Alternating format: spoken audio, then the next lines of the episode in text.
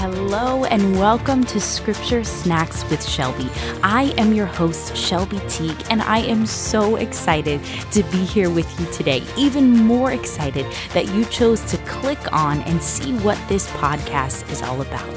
If we have not had the chance to meet yet, allow me to introduce myself. I am the wife of an amazing man by the name of James Teague, who happens to be the founding and lead pastor of Uproar Church, the greatest church in the world, if you ask my opinion. But listen, before you turn me off and tune me out because you don't think you'll be able to relate to a pastor's wife or a first lady, hear me out. Although I grew up in church, I wasn't always in church, and I certainly never planned for my life to turn out this way. As a matter of fact, when I was a teenager, I, I, broke up with a guy who decided he was going to pursue pastoring because I was not about that life. Uh, okay, let me rewind a little bit. So, so I grew up in a very conservative, ladies don't wear pants to service kind of church. And while the fashion restrictions weren't the main source of my rebellion, somewhere around middle school, I decided the church thing wasn't for me.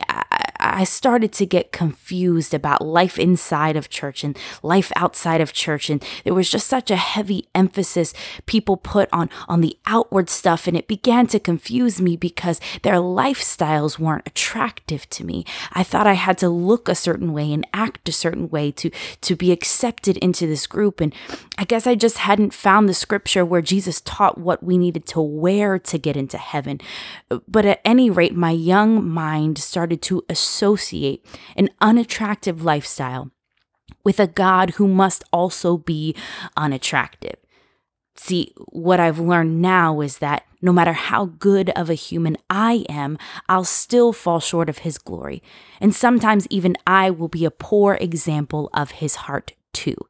At that point in life, I didn't know that. And so, because those who I saw who were supposed to represent him were not people that I desired to be, I chose to continue life without God. See, I also didn't understand why I still had problems if God was so good, why life was so hard. And so I began my teenage years with my back turned on God. I, I was pretty strong and, and pretty sure that I could take care of myself. What I would find out before it was too late was that although life with God was still hard, life without Him was hopeless.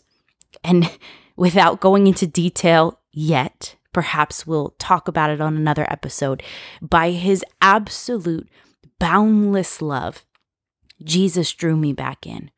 And what I discovered was that the relationship with Him that I claimed to have growing up, see, I accepted salvation as a young child. I believe I was about nine years old.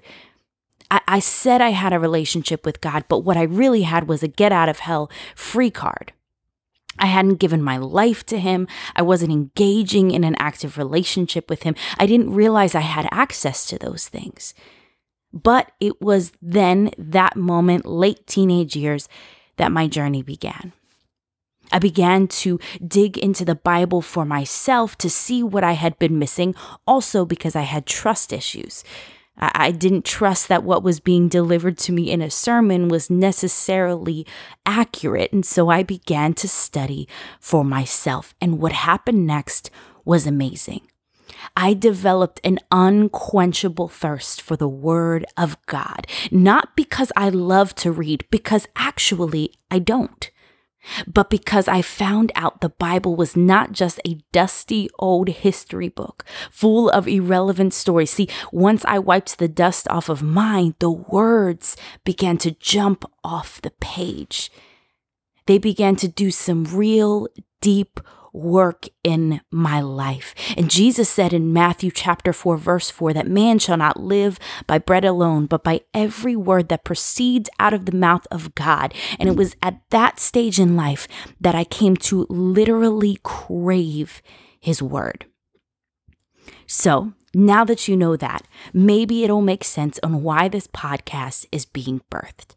For years, I've wanted to start one, but something always seemed to block me Whether it was a lack of time or other responsibilities and obligations consuming my attention, a podcast felt like a hobby for a long time, and I didn't feel like I had much time for any of those. Can you relate? And then there were the insecurities, the commitment issues, the list goes on. So, as 2020 was knocking on the fourth quarter, I was talking to God. And, and in a prayer session I was having, he reminded me of this dream and he actually revealed to me his purpose in it. So, with his purpose and my passion, I was ready to rock. And then the questions arose What will I talk about? What is the identity of this platform? Can I, Shelby Teague, sustain a message long enough to have content that is podcast worthy? So I took these questions back to God. I asked him, What should we talk about?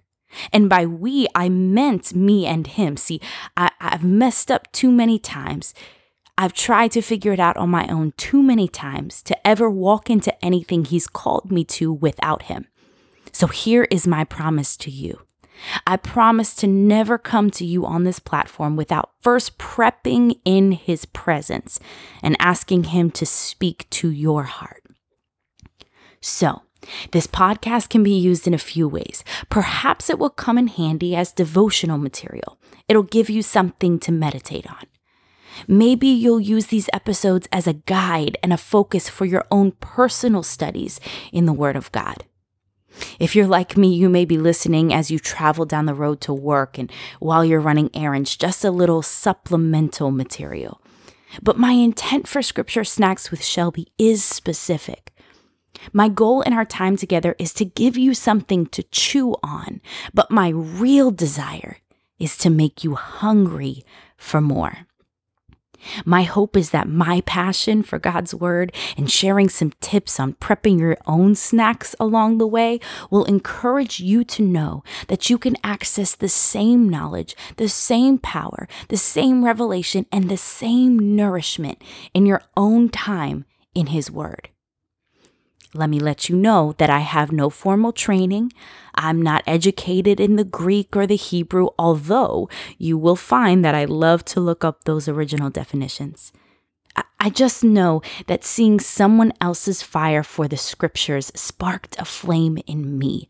And that fire has since continued to blaze. I pray that it will ignite something in you. So, thanks for sticking with me so far. Believe me when I tell you that was just grazing the surface of my story and only revealing a glimpse of my heart to you. Hang with me a little longer and you'll learn more about my journey and how God always seems to get the last laugh with me. I hope to get to know you too. Let's stay connected. On social media, you can follow me on Instagram or Facebook at I am Shelby Teague. Check out my website too, shelbyteague.com. I look forward to connecting and jumping into 2021 with you. Before we go, can I pray with you? Lord, I lift up the person listening right now. I thank you for their life. I thank you for the purpose that you laid out before them, before you even allowed them to enter this earth. I thank you that because they are here today, that you're not finished with them, that you still have a plan for their life. And God, I thank you for the hunger that you are stirring up in their soul to feast on your word. So be with us, Lord, in this podcast. Open ears, stir hearts restore minds, touch relationships. God, do whatever you want in this podcast. We know that in your word there is life and there is life change.